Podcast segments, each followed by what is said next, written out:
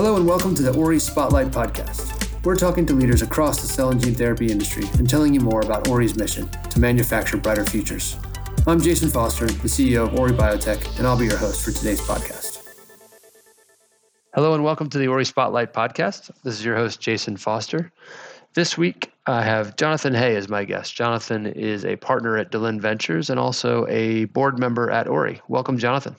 Thank you, Jason. Thanks a lot uh, for having me. Really, really a pleasure, and look forward to the discussion. Well, thanks for joining me, and it's great to uh, to have a chance to discuss the advanced therapies sector with you. I know you've gotten very deep uh, in this space over the last several years, and and the fund generally has quite a a broad interest in uh, in cell and gene therapy and advanced therapies. I'd like to start there, if you don't mind, telling us a little bit more about Delin, your focus uh, personally and and uh, across the fund, and what kinds of things uh, are most interesting to you guys in, in the advanced therapy sector today. Sure. Yeah, happy to happy to do that.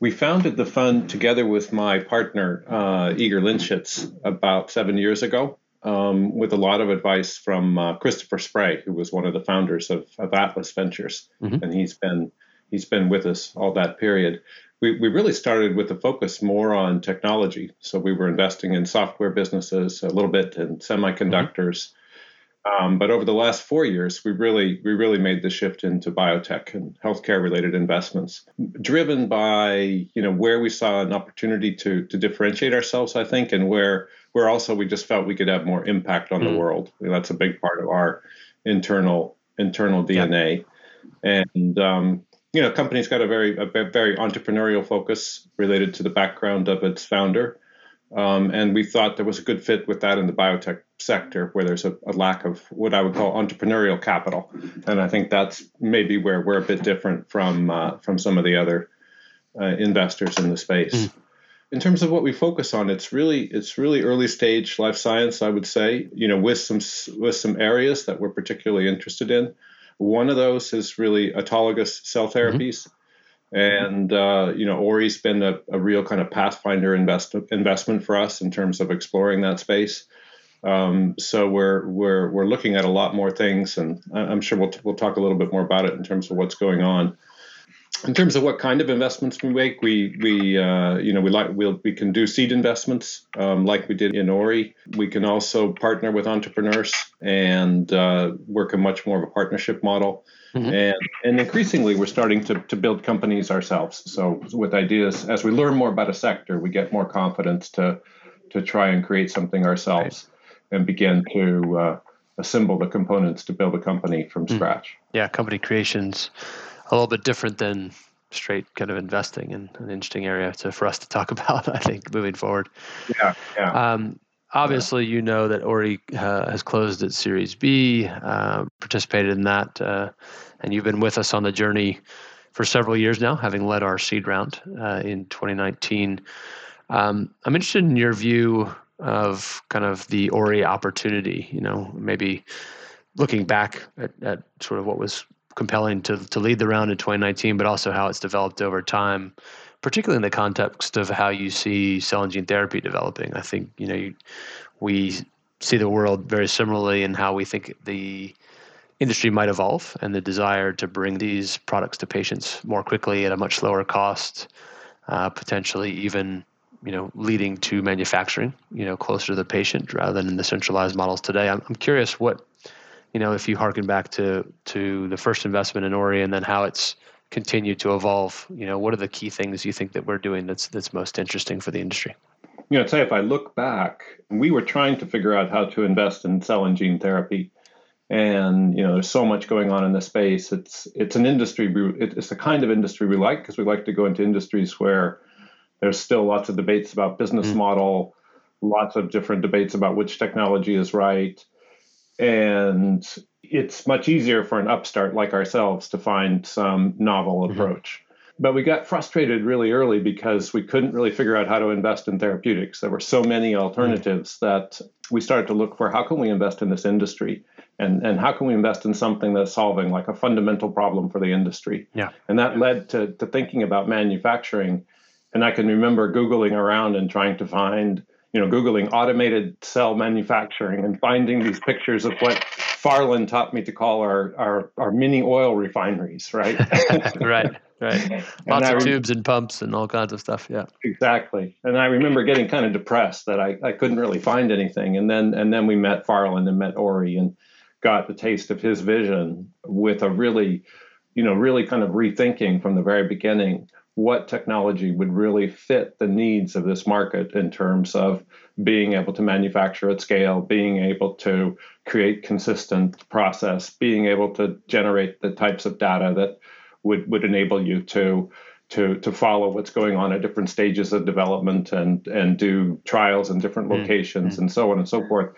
So I think I think that vision is what really caught us, and I you know I think you've executed on it on it beautifully, and uh, you know I think that we're we're excited about solving about working with you and and and looking at at other ways we can contribute to solving the problem of access to cell therapy. Yeah. And I think that's really what it's all about now. Well, I think our our shared kind of vision for the future and and the mission of Ori resonates with you uh, as an investor as well as you know could being seeking to enable widespread patient access. I mean, you talked about your your desire as a fund to have an impact, positive impact, and clearly it's you know as I call it an untenable outcome to have cures for cancer that that patients can't get access to.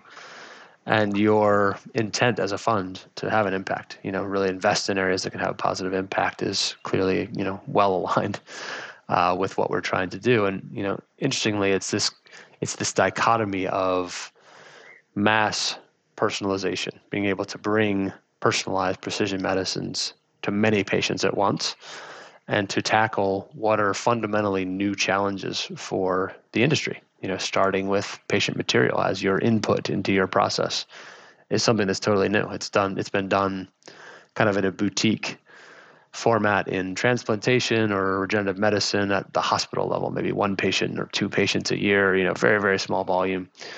Um, but how do we do that in, in a mass way, in a, in a industrialized way? And this is part of our, you know, mutual shared interest. And I think, you know, when we partnered with Delin in 2019, the various pieces of the puzzle, you, you mentioned Christopher Spray, who's, you know, had been a long time investor, you know you've got other yourself you know igor being an entrepreneur himself you know people like lev and alan barge who've worked in either pharma or invested in therapeutics bringing some of those pieces together to say well we need a lot of different disciplines and a lot of different ways of thinking in order to try and do this. You know this isn't sort of uh, another you know fintech play or another you know where you're just kind of rinse repeat do something better.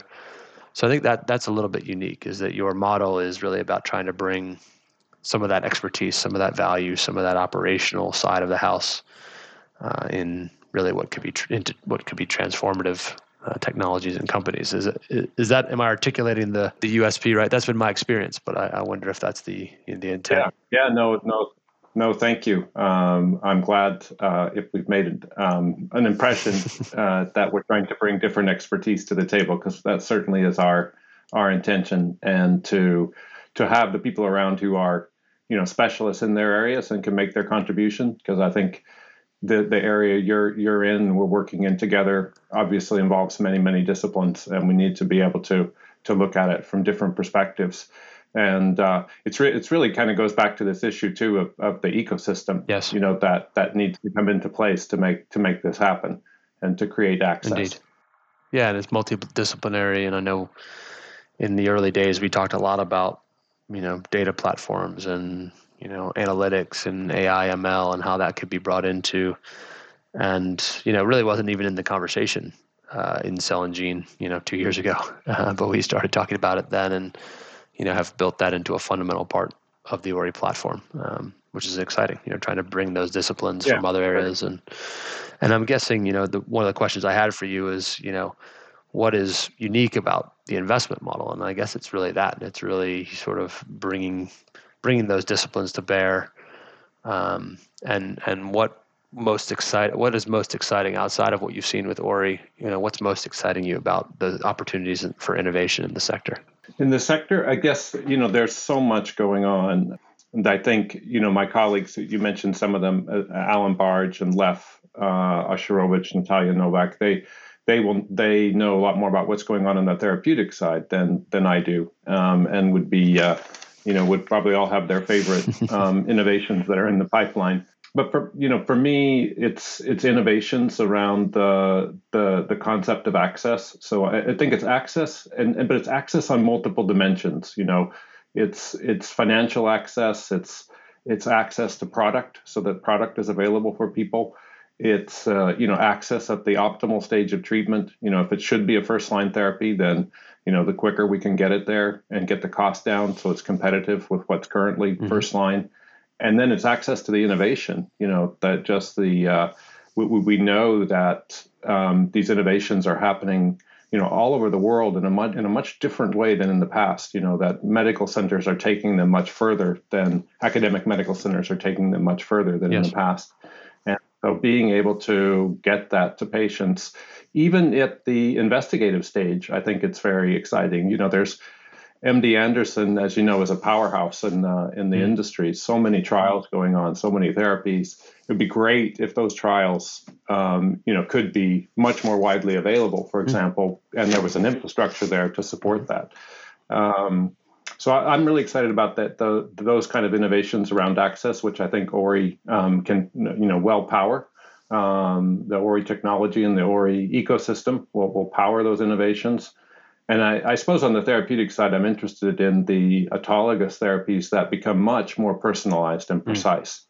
Mm. And that then gets to the manufacturing infrastructure again. You know, can we really make very personalized cell therapies um, and solve the you know solve the, the manufacturing challenges that are related to that? I think we can, and I think it's happening. It's just we need to push it further and faster. Agreed. Agreed wholeheartedly. As you know, you highlighted a couple of them there, but I wonder if you'd expand on, you know, from your perspective as an investor out there in your travels, talking to a lot of people in the ecosystem, you know, what are the key challenges you see? Obviously, manufacturing cost of goods are are large ones.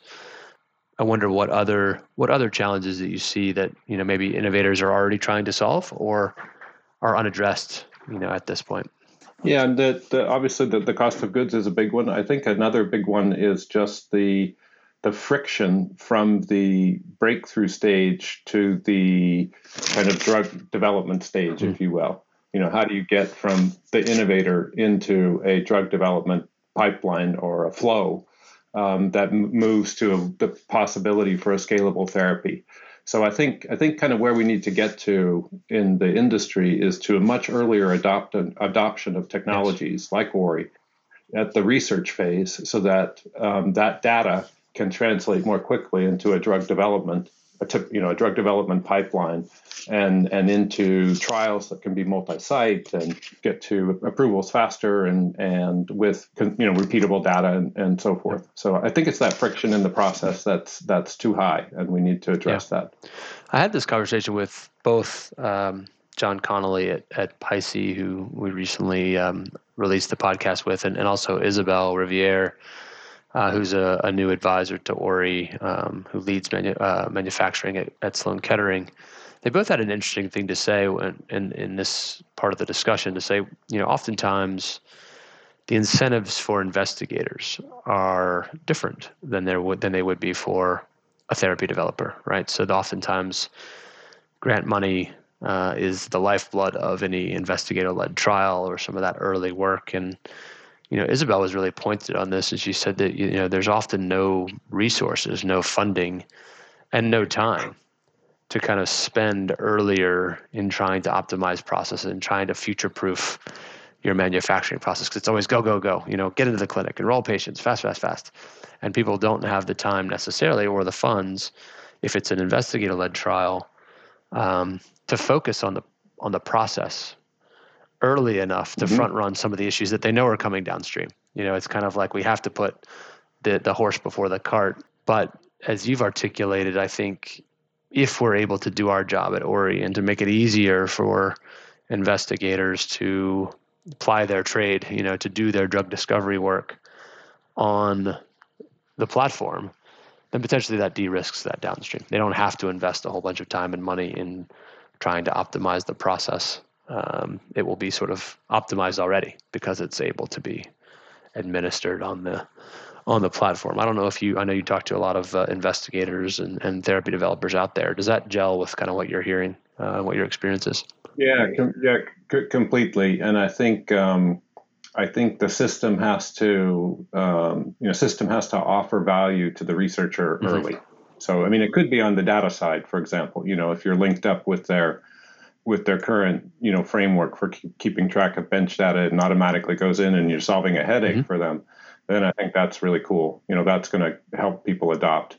I think it probably also is if more of the manufacturing stru- infrastructure and related services are, are kind of co located with some of these academic medical centers, I think having just the proximity of people will, will, will cause people to think in an earlier way about, about some of these issues and, and have the, you know, kind of the human capital and specialists mm-hmm. around to help them more quickly, you know, adopt some of those things. But but fundamentally, we've got to offer something of value to the researcher, and uh, I, you know I, I suspect it's going to be around the data side and around you know around the ease of using um, you know ease of using the uh, the equipment and the ability to repeat experiments in a way that removes variables yeah. right because i think that's the frustrating thing as a researcher is you you're always trying to figure out why did it go wrong and in this particular case and right in that particular case and the more i've got the the data and feedback and maybe learning from the system to help me decipher that, the the you know the more value add I see in the technology. Yeah, 100%. And that kind of giving a new layer of insights into causality into what's actually happening in the process. You know, right now I think investigators often feel like they're flying blind and they're not 100% sure why things right. are happening the way they are, uh, and trying to do their best to to figure out what are those you know critical quality attributes or the sort of key things that are driving efficacy downstream or you know what they're seeing in the process but oftentimes they don't have the data they need to to even make those decisions right. so they're making educated guesses which you know hopefully we can improve upon there's so much learning um, researchers can get from other mm-hmm. researchers too so if we can find a way to share that data early you know and somebody over here is fiddling around with the t cell expansion and they can't get it to work right in their lab or they're getting low yields that they get some insights maybe from somebody else who's fiddling around with something similar with T cells. Um, so if we could find a way to share that data without people being concerned about you know their proprietary yeah. stuff, then uh, that would be huge. Exactly. And to the point you raised about kind of time to market and you know is shaving off six months or a year in process development where we can help you know accelerate that. We can run things in parallel. We can share you know sort of aggregate the data allow for those insights to be derived more quickly. And then maybe you're able to recruit patients faster because you can do it at multiple sites and that shaves a, a year or two. And then you might be you can you know tech transfer doesn't take six months any longer any longer. It takes six weeks. And then you know the regulatory package is there. You know if you add all those kind of time savings up potentially what's what's Huge. now a 10 year process or or even longer you know is something much less than that you know. If we can shave three years or four years off the process wow that's a huge savings for for companies and the investments they need to make and an unbelievable outcome for patients who might not have had an option but that option might come to market much more quickly so ultimately you know therein lies the impact we're all trying to have is to ultimately get these products to patients uh, much more quickly and much more affordably yeah, I totally agree, and I think we're you know we're at that stage in the industry where I, I think you said it earlier. It's it's moving from the cottage industry to sort of the industrialization mm. phase, if you will. And you know, can we can we do that and get all those efficiencies that you were just talking about? Um, to, to do things more quickly. Exactly. And you know, you'll have seen some recent guidance from the FDA last week um, to go along with some guidance that the MHRA from the UK put out last year, very similar kind of asking the industry for comment around, you know, what does good look like? How should we be moving the industry forward? You know, think topics such as decentralized manufacturing were covered there. You know, what are what is your thought on on some of these elements that may or may not need to evolve? You know, where do you see the innovation needing to come from? What are the low hanging fruit uh, from your perspective? And knowing that you know we don't have all the pieces in place yet, but it seems as though you know there's some common threads you know uh, around the world in the industry of where we think we want to get to. Yeah, yeah, really good, good, good, question. I guess, I guess for me, and and, and you know, I I'm constantly trying to get feedback from others on this in terms of where where can you add value quickly to be able to make progress quickly and, and get people to buy into, you know, buy into the vision here. I am very, you know, I was. You mentioned the regulatory, um, the regulatory stuff. I am very pleased to see that, um, you know, the FDA put out that guidance, which explicitly talks about multi-site mm-hmm. manufacturing. Um, so that that clearly is in the thinking now. And, and you mentioned the MHRA guidance as well, talking about point of care manufacturing. So so clearly the regulators are moving in that direction. And you know, in, in, in some countries, I, I, think in, in Holland, for example, they've gone, you know, they've gone even further in terms of really, um, you know, encouraging the use of the, uh, you know, therapies that are that are still in investi- investigator-led trials Uh, because they're locally manufactured.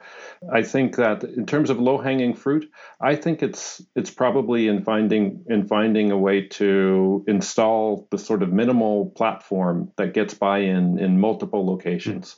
And getting the data and, and allowing people to see the benefits of the data that's generate, generated in multiple locations where you're measuring the same things, you're measuring the same things that go in, the same things that come out, measuring the process as, as it goes along, and being able to learn from that.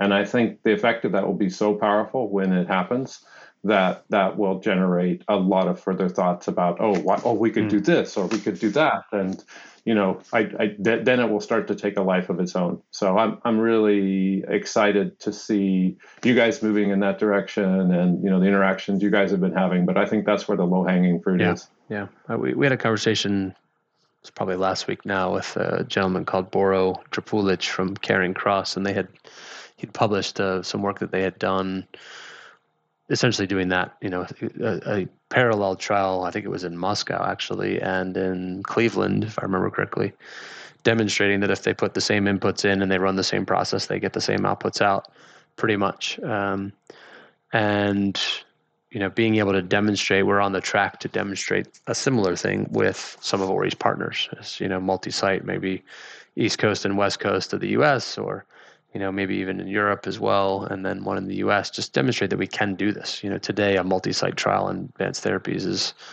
almost unthinkable. Um, you know, it's just too hard to pull off. But that's where we have to start, as you said. We have to generate that data, show it's possible, uh, and then show we can do it in a repeatable, reliable, you know, safe and high quality way. But that kind of methodology isn't beyond our reach. I don't think. I think we're we're moving fast in that direction. Yeah, I, I agree. I think we're I think we're near it, and, and um, you're near to doing that. And I, I, I think it's just a matter of proving it because I'm sure you know you know if you talk to people about doing that, many people say it's it's, it's you know it's That's not right. going to happen. It's too complicated. We can't even do it in one location. How can we do it in two or three or four right. or five? Um, but but in fact, I guess you just have to do it and and measure and show that it can be done. And then I think the other thing that will happen is once that you know, once that's been shown to be possible, and you, you mentioned um, the, the the paper, I, I, I think you sent it to me, and I did I did look at it. It's great, you know, great great example. Um, but as that's shown, then people are going to start thinking, oh yeah, okay, so I guess it does work, but maybe we should measure this, and maybe mm-hmm. we should measure that, and and then people will start thinking differently when they design therapies as well about what what, what how should they be thinking about design so that they can measure the right things in multiple sites. And then i think you'll see a lot of improvements uh, come quickly in terms of the multi-site yeah, model. no it's a great it's a great segue to the kind of next point i wanted to ask you about which is you know the we've been celebrating the small wins as any industry that's you know nascent or relatively early in its development should you know the uh, product entering a clinical trial, an IND or NDA submission. You know, these things are are to be celebrated. Uh, and we've had, you know, in the last couple years, we've had, you know, several approvals of additional CAR T products. The first, you know, BCMA product, the first products in multiple myeloma. So these are milestones for the industry for sure. Um, I guess, you know, at some point we have to stop crawling and start walking and then stop walk start you know stop walking and start running you know what are the right benchmarks you know as we look forward you know my concern which i've articulated several times on this podcast is that we can't just rest on our laurels there you know this this the measuring stick that i think should be the benchmark of success is how many patients are successfully treated and that should be the the thing that we hold ourselves accountable to um, but i wonder what you know what your thought is. It's non, it's maybe non-traditional. I think you know, oftentimes the in the therapeutics world, uh, you know, people celebrate clinical, the first clinical trial enrollment. That's a press release, and an IND submission. That's a press release, and um, but I think we're at the point where we need to be able to prove that we can allow patients or access to these therapies and really generate uh, a market access success and a commercial success where we are able to treat large numbers of patients. Yeah, I, I, agree with that. I like your I like your benchmark about number of people treated, and I think it you know be worth kind of developing that thought further, and maybe thinking about some other some other kind of related benchmarks. I mean, you could look at you know in, in terms of getting innovation to market. I think the benchmark might be you know how many people are clinically eligible for treatment. Mm. And then we look at of those who are eligible, how many actually did get access. So we've got both because access, I think, is both about getting the stuff to market and then it's you know making sure the product is available for people financially available geographically available um, whatever whatever availability means um, so we we probably need we probably need to do a little report card for the mm-hmm. industry i think and, and figure out uh, what those numbers are probably need a number a metric related to you know sort of academic breakthrough to mm-hmm. approval. How are we how are we doing on that? And then approval to scaled mm-hmm. therapy. Um, so I think there are probably a few there, but at the end of the day, they're all about how many how well did we do in terms of actually getting them to the patients who yeah. need them. It's just different ways of looking at. I mean, that. you you probably wouldn't be surprised. Obviously, you'd be surprised at how hard it is to even find the denominator of that equation. You know, how many patients are how many patients are eligible to get CAR T therapy. In this case, we did a bit of a bit of research in trying to to find this find the answer to this question at least you know to some extent that's data backed with data and we found a couple reports one from mckinsey you know sort of there were maybe up to 900000 or a million patients that would be eligible for some of the first generation car t products uh, and then we tried to find you know for the numerator you know there was couple different publications that said, well, 2,000 patients have been treated, and then in another geography or you know holistically doing a meta-analysis, 10,000 patients have been treated, you know, in perpetuity or throughout history in clinical trials. But there's no way, really good way to track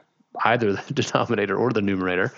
Uh, I think if we were to do it, uh, you know, from there, all the evidence we've seen, we'd be uh, pretty depressed about the outcome. I think it's less than two percent of the patients that have that are eligible have actually been able to access therapies. And I know some of the our advisors who I quoted that number to uh, were a incredulous that that it was that low, and b and they looked at the numbers said that's incredibly depressing. Um, you know, but I think also we've had some very large indications recently. Um, approved. You know, multiple myeloma is a large indication, greater than 30,000 patients a year. You know, the first year of the of of Abecma's launch, the data suggests they treated 300 patients. Uh, and in the second year, their ambition is to treat 700 based on their public uh, disclosures. And these are, you know, still less than one percent of the of the patient population that's that's available to them. So, as an industry, I think it's a it's a rational, reasonable discussion for us to have of what success looks like and how we then set ourselves up for success uh, moving forward. Um, yeah, I, I, agree with that, and I wouldn't. Uh, you know, I think just from talking to clinicians um, who sort of you know know their area as well, I'm I'm not surprised that the numbers are quite small in terms of the people who are getting access who who are technically eligible. Let's say from a clinical point yes, of view. Agreed. Um, and I think potentially some of that answers my next question, which is, you know, we see a lot of innovation now. You know, there's a lot of innovation happening in cell and gene therapy on new platforms for you know cells, identifying new cell types or new ways to genetically reprogram cells or target them or make them more durable or all those things that we need to do uh, to make really more effective therapeutics. Um, but what would you consider to be kind of true innovation? You know, when you when you look out there in the world, you're talking to therapy developers, you're talking to technologists, people that are trying to solve problems all along the value chain. Um, what in your view is holding us back? You know, we talked about cost of goods certainly, and that's a all-encompassing uh, topic. But is there a mindset shift that needs to happen? Is there, if if you had to highlight one or two things that's really holding the industry back right now, what would you put your finger on uh, to say that where that's where the innovation really needs to be targeted? You know, you could say uh, another CD19 is not innovative mm-hmm. at all, but an, a CD19 that was 10 times cheaper and 10 times more accessible would be a true mm-hmm. innovation. So I think I think true innovation needs to come in business model. It needs to come. I mean, also on the therapeutic side, but I think there's lots of that happening. There's lots of that, lots of breakthrough innovation happening on the biology side. So I think that's uh, and and it's becoming much more democratized. You know, happening all over the all over the world and many you know kind of every major academic medical center. If you dig in, you'll start to find really innovative stuff happening on the biology side in terms of cell mm. therapies, with so many new tools coming. So so I'd say, but I'd say the innovations really are around how do we make this pragmatically you know available for people what are the technologies needed to do mm-hmm. that um, so I think that's a big part of it. I think the use of data is also, you know, a huge part of it. Um, just you know, ways that we can use data, also ways that we can use data and and data, you know, mining around the biology to figure out what sort of combinations really could be um, used because so much stuff is out there and available. But what should we be combining cell therapies with to you know, address the tumor microenvironment, for example. You know, why can't we make faster progress with solid mm. tumors? You know, we, we, know a lot of it is the is the um, you know suppressive effect of the of the tumor microenvironment on um, the immune mm-hmm. cells. Um, why, why, you know, there, there, are combinations that can address it. So, I, and, and I know people are, are doing that, but I, I just my, my, point is more around mm-hmm. data and and doing it as rationally as possible and looking at uh, lots of combinations sure. as well, but in a, in a, rational way. Yeah, and, and decreasing the kind of cycle times and you know using some of the tools we have available to us. You know, you you see tools like you know advanced analytics like multivariate analysis or machine learning being applied in lots of industries, lots of regulated industries, and all kinds of applications. You know, we're still in paper batch records for the most part. It's going to be extremely difficult to utilize any tools like that um, if not impossible, unless we get to a fully digital footprint that we can actually, you know, it's sort of we, we sort of shorthand inside where you say paper is the enemy of scale. You know, the ability to have a 200 page paper batch record being leafed through by a, a, QP in Europe to release one product, no matter how good your process is up front, you know, you can shorten the cycle times. You can take a 14 day process and cut it down to three and do all kinds of efficiencies there. But if you have to fly it halfway across the world, and if you have to have a human being batch release it, you're stuffed because the, there aren't enough people out there to to do that work. Um, and yeah. so this kind of idea where, you know, I think people think about a digital or paperless manufacturing process as a nice to have, and it's something that we'll get to eventually, uh, versus something they need to focus on up front. And you know, that's one of the things that Kevin, as you know, our chief data officer is working on quite extensively with partners is how do we build a, a paperless manufacturing tech stack that can essentially act as a turnkey uh, foundation for therapy developers to get there right away because there's no reason why you have to start in paper it's just what everyone does because that's what we that's what we're used to but if we can make it easy yeah. to start digitally then you can get some of these benefits right out of the gate I, I agree with you, and I think that's that again goes back to your comment about the low hanging fruit. But I think that um, we got to, you know, it's kind of boring in a way to say that we're still using paper and we need to get away from it when some other industries have, you know, done that successfully. So I think, uh, but but you're right, it's absolutely essential, and it's about. Uh, you know, getting it all more efficient and getting people out of their silos as well, um, because the digital, you know, world can connect everyone to each other so much more efficiently. So, so I agree that that in itself is a huge innovation. And once people feel the impact of that, they're going to wonder how they did it any other yeah. way. How was it possible? No, it's funny. I mean, yeah. I think those people that have made the move, you know, and and one of the things that always comes up when we talk about some of these issues, like decentralized manufacturing, for example, people say, "What about QA and QC? How are we going to batch release these?" You know, because you're used to having a centralized resource that does that. Um, and that's usually the first thing that pops out of people's mouths.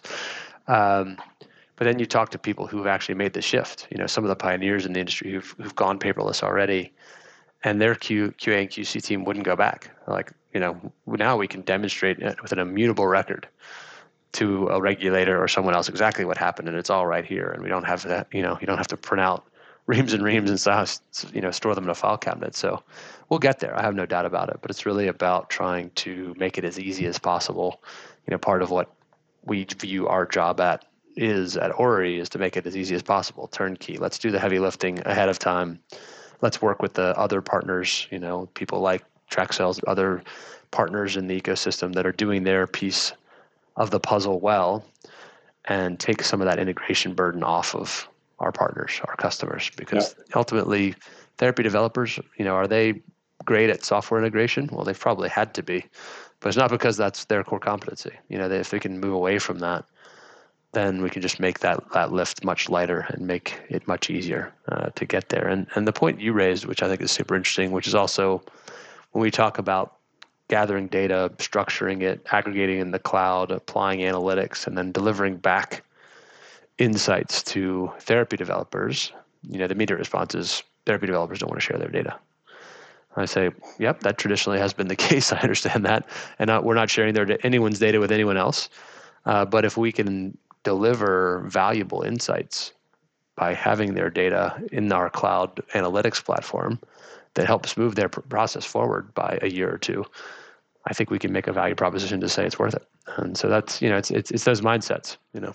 I agree with that, and I I uh, you know agree with that passionately, and I think you know we're we're incubating a company on the therapy side now, and there's some huge process challenges, and I just think about you know if you could give me some insights, I don't need anyone's data.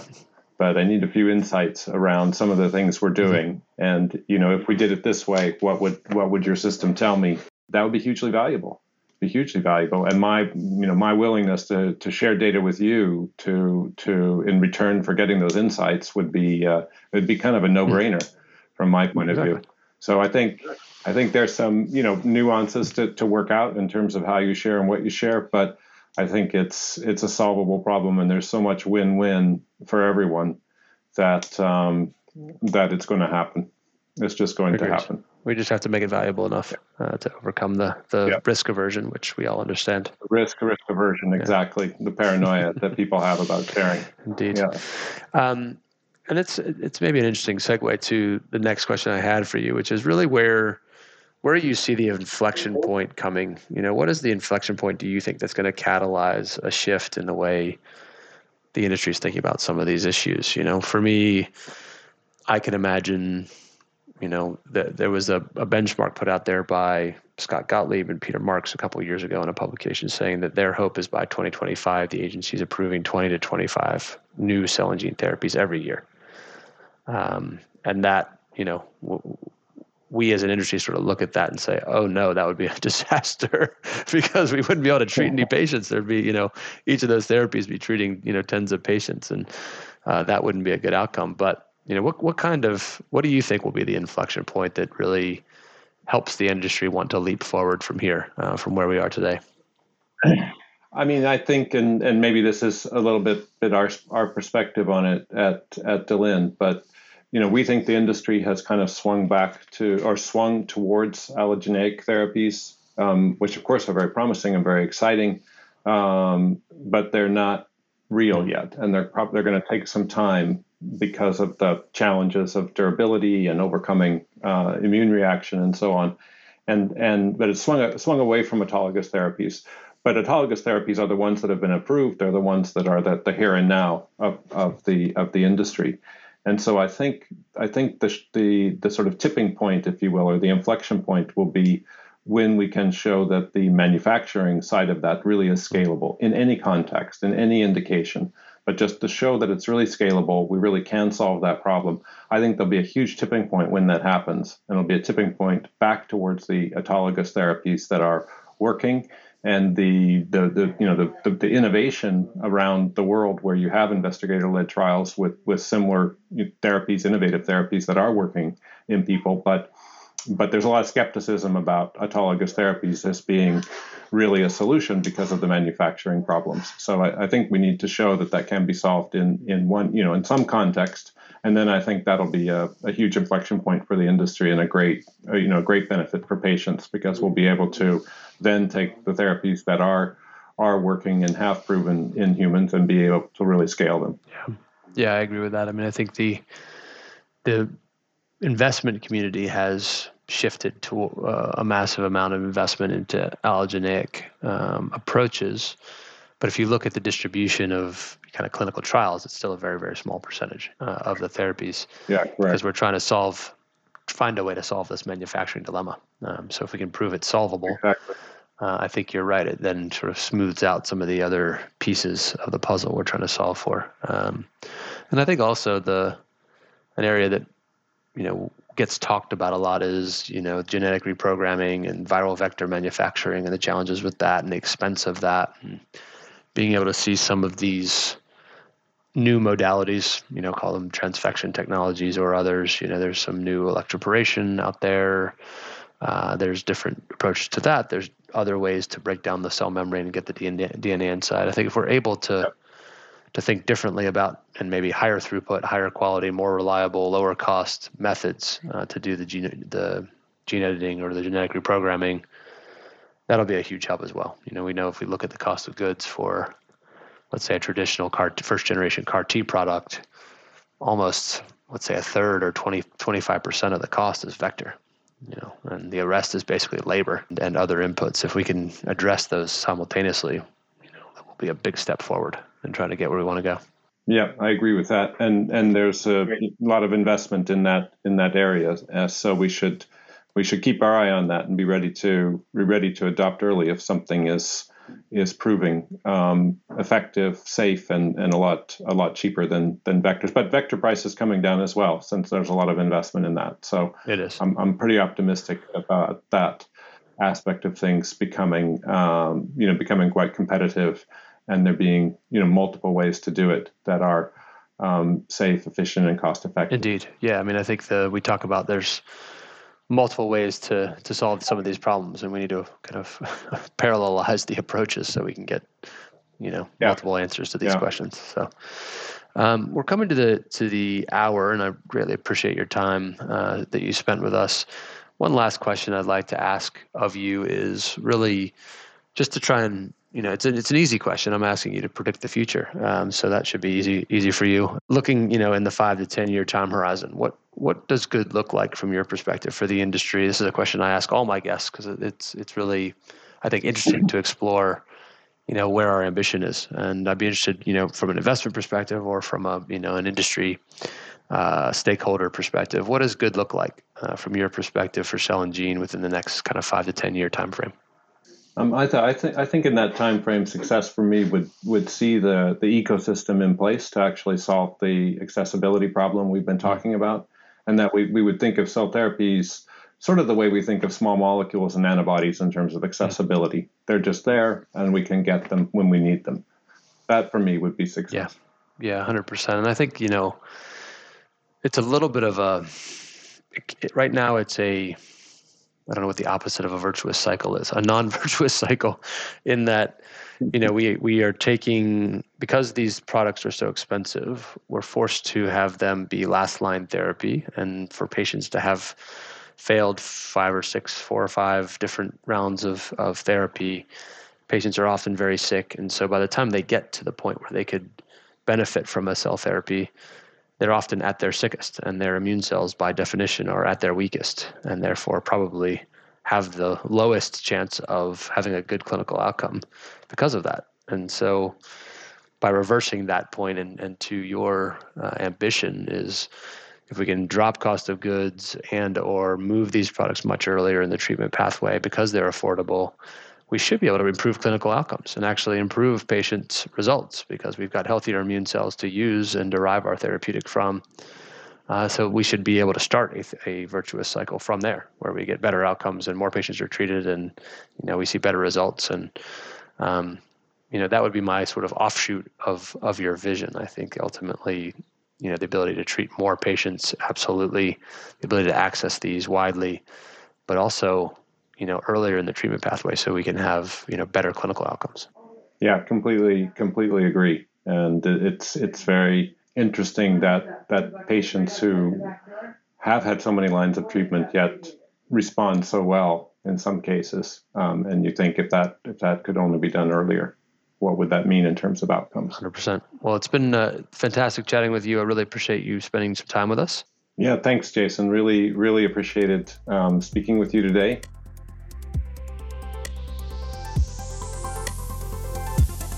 Thank you for listening to the Ori Spotlight podcast. To keep up with the latest in cell and gene therapy and to follow us on our mission to manufacture brighter futures for patients, head to the show notes to follow us on social media or visit oribiotech.com.